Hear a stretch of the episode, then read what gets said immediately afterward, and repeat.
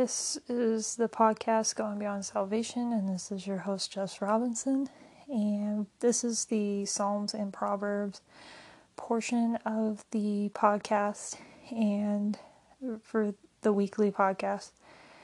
And so we're we're starting off in Psalm 68 is where we started off or ended at. And uh, in Psalm 68, you know, it's attributed to David, and essentially it's a psalm that's celebrating God's rule over and care of his people Israel and his victory over his enemies. And it also foreshadows Christ's destruction of evil and the evil one at the end of the age, and it's also foreshadowing the triumph of all believers in Christ as they rejoice eternally in God's presence. And so that was essentially Psalm 68. And then we jump into Psalm 69. And Psalm 69, it's uh, along with Psalm 22, it's one of the most frequently quoted Psalms in the New Testament. And they attribute this song to this psalm to David, but some believe it could have been written by Hezekiah, some believe it could be written by Jeremiah or an unknown Jew desiring to rebuild the temple after the exile, which some of these psalms are attributed to after the Israelites come back from exile um, from Babylon. And so that's what they believe with Psalm 69.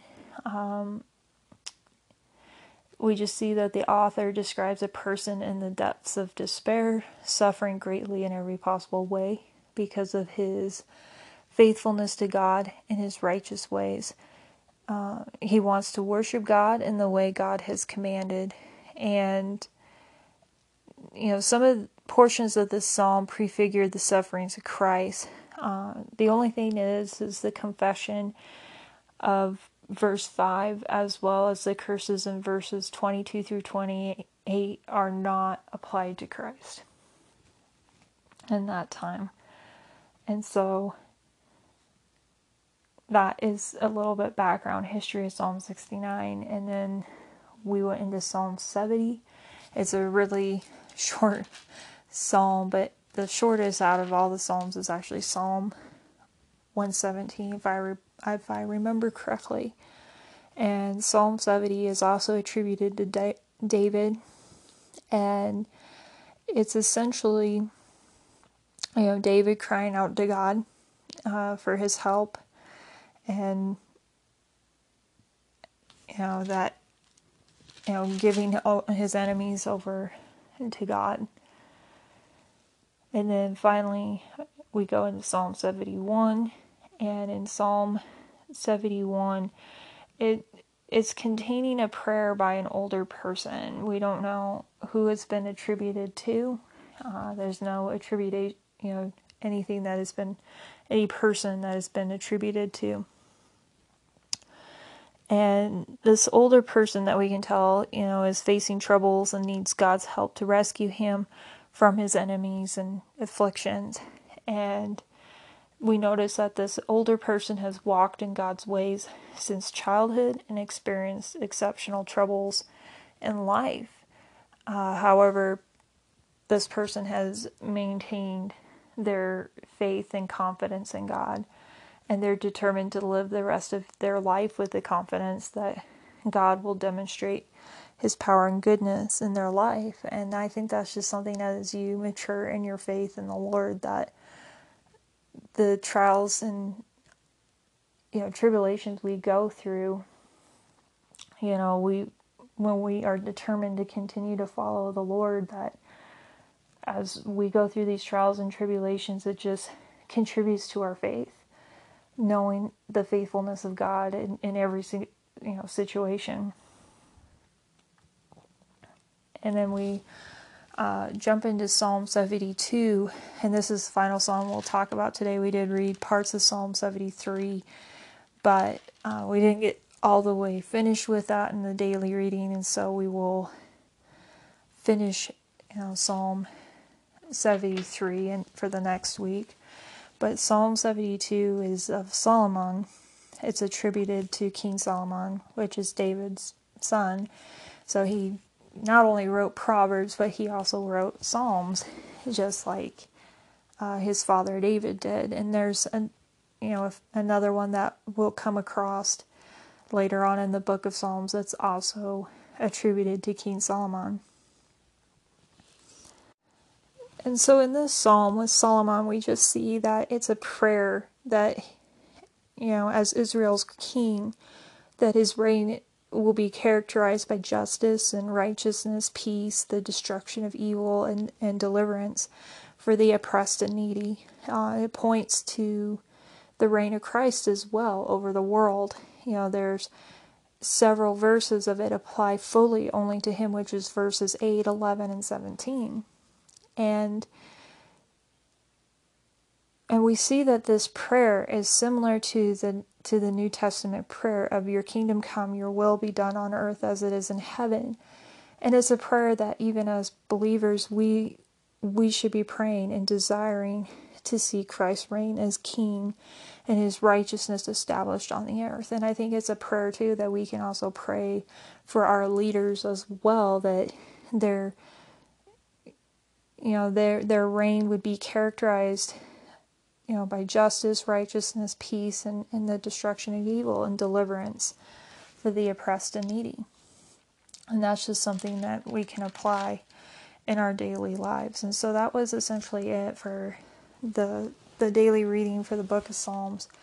And so we're going to take a quick break, but for the next reading, uh, for for next week. We're gonna finish up Psalm 73, and we're gonna go over read Psalm 74, and Psalm 75, and Psalm 76, verses 1 through 12. And you know, just feel free to divide that up as you see fit. And so we're going to take a quick break and then jump into the book of Proverbs.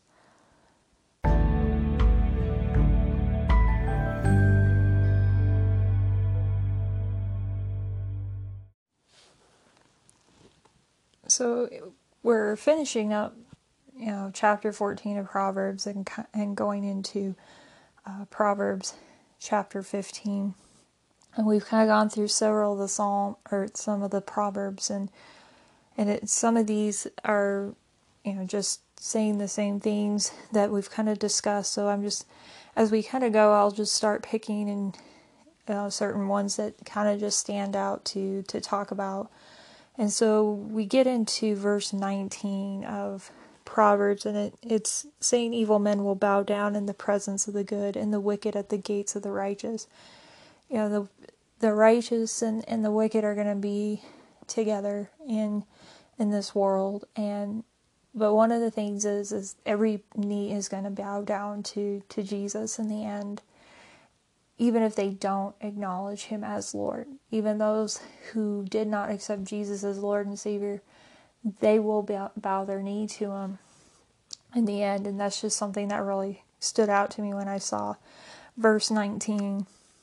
And and then in verse 22 of chapter 14 it says do not those who plot evil go astray, but those who plan what is good find love and faithfulness. And the other day, you know, I was you know reminded of you know a verse from Philippians of you know doing whatever is noble and admirable.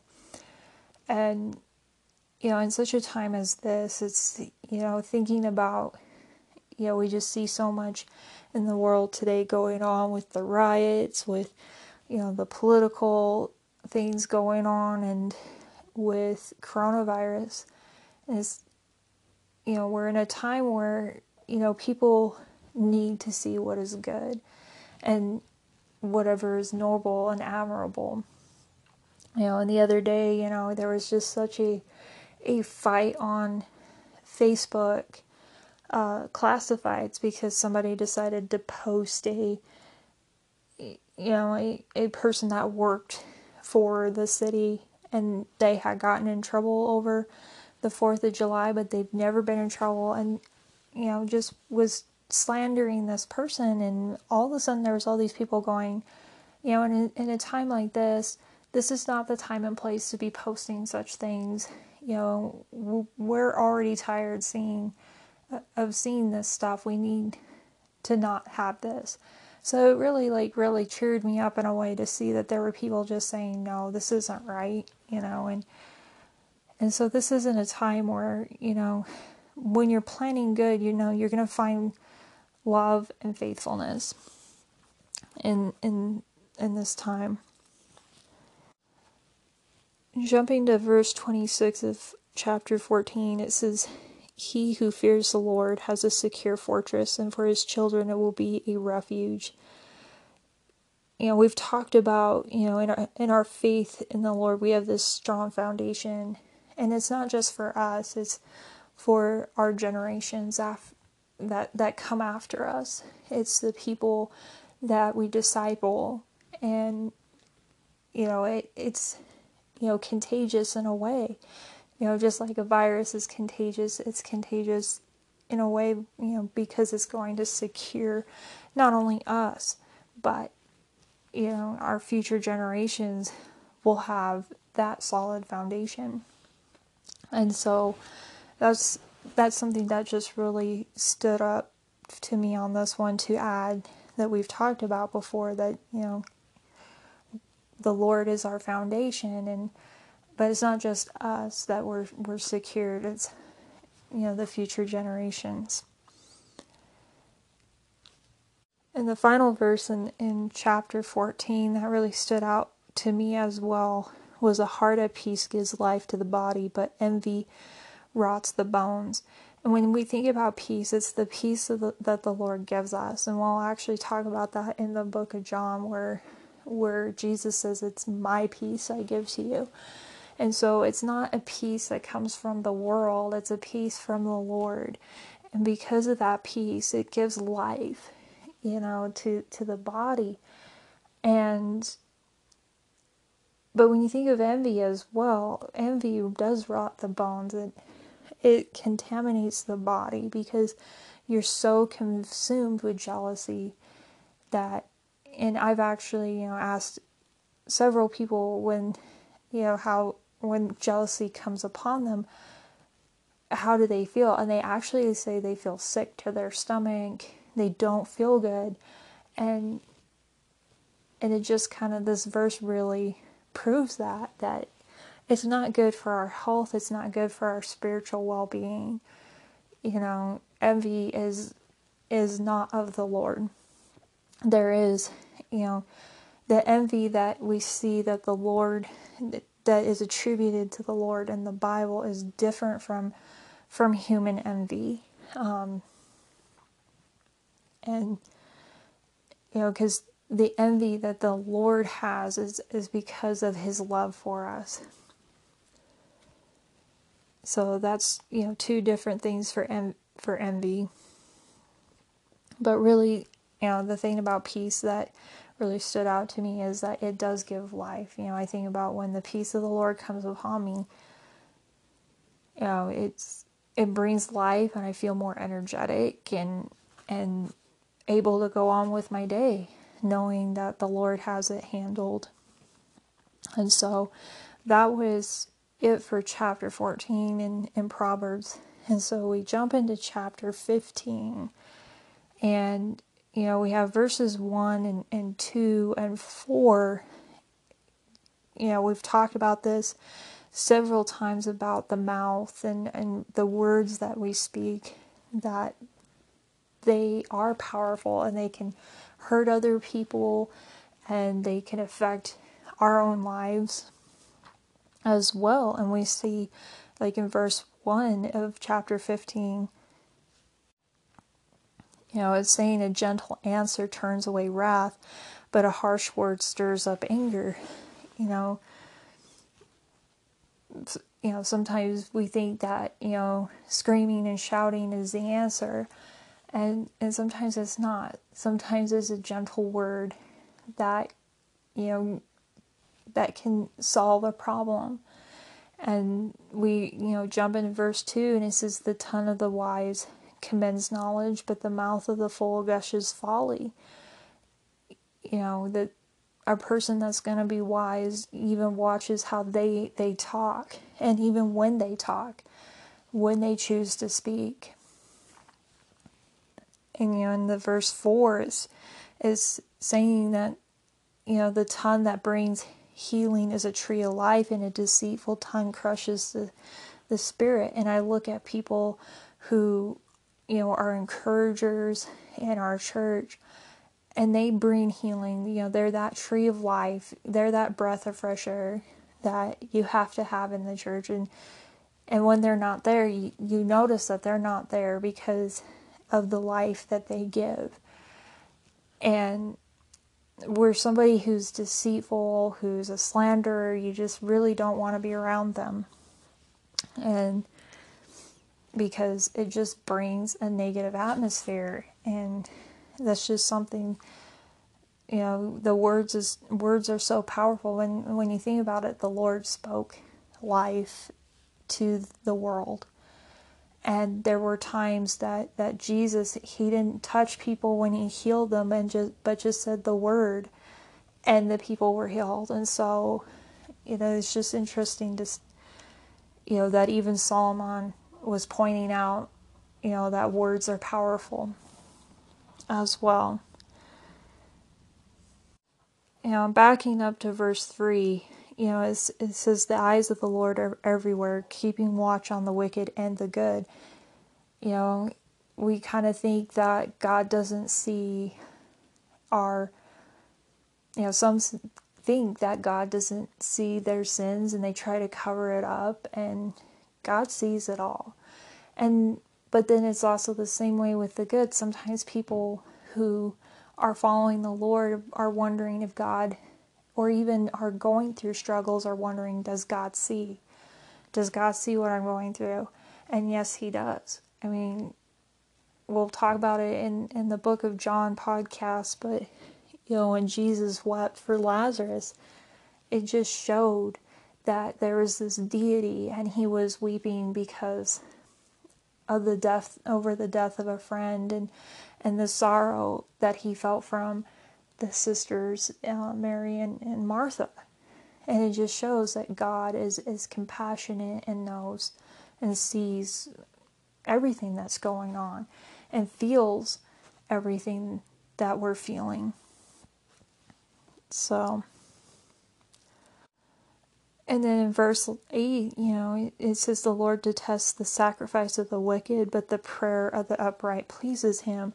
You know, we think about King Saul and in the Old Testament that he didn't destroy the Amalekite, all the, the livestock of the Amalekites uh, when he was supposed to. And he was like, Well, we're, we're offering these sacrifices. And that's not what the Lord wanted. He wanted Saul to be obedient and destroy everything like he was supposed to. And when we think about, you know, and today, with the church today, you know, you have some people that that they think they're just going to go to heaven because, well, I go to church every Sunday. It doesn't matter if you go to church every Sunday. It could be you know, just because you go to McDonald's every day doesn't mean that you're a cheeseburger. It, you know, just because you go to a church every day doesn't mean you're saved. You know, you have to acknowledge Jesus as Lord and Savior. And so, you know, as it was emphasized in this, is that only those who are upright and who strive to follow God's ways are accepted by Him. And so that's what really stood out to me in verse 8. The final verse that we're going to end on is in verse 19 of chapter 15, and it says, The way of, of the sluggard is, is blocked with thorns, But the path of the upright is a highway. You know, it's not on our own ways. You know, we have to acknowledge the the Lord and and it's it's his ways that are clear. Even when things don't seem clear, even when there's trials and tribulations, when we're struggling, it's his way. You know, and when we try to go our own way, it's we're going to uh, come across dead ends. We're going to come across, you know, I, I like the, the description here that it's blocked with thorns.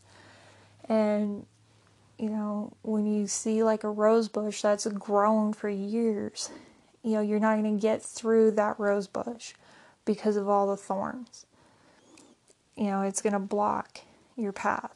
And so it's just something that really stood out to me in, in verse 19. And so that was what really uh, went through with chapter 15. And so for the next week's podcast, we're going to go over Proverbs 15. Uh, the rest of it starting on chapter verse 23 uh, through 33 and then we're going to start on Proverbs 16 and go through verse 12 of that. And so stay tuned for the Book of John podcast.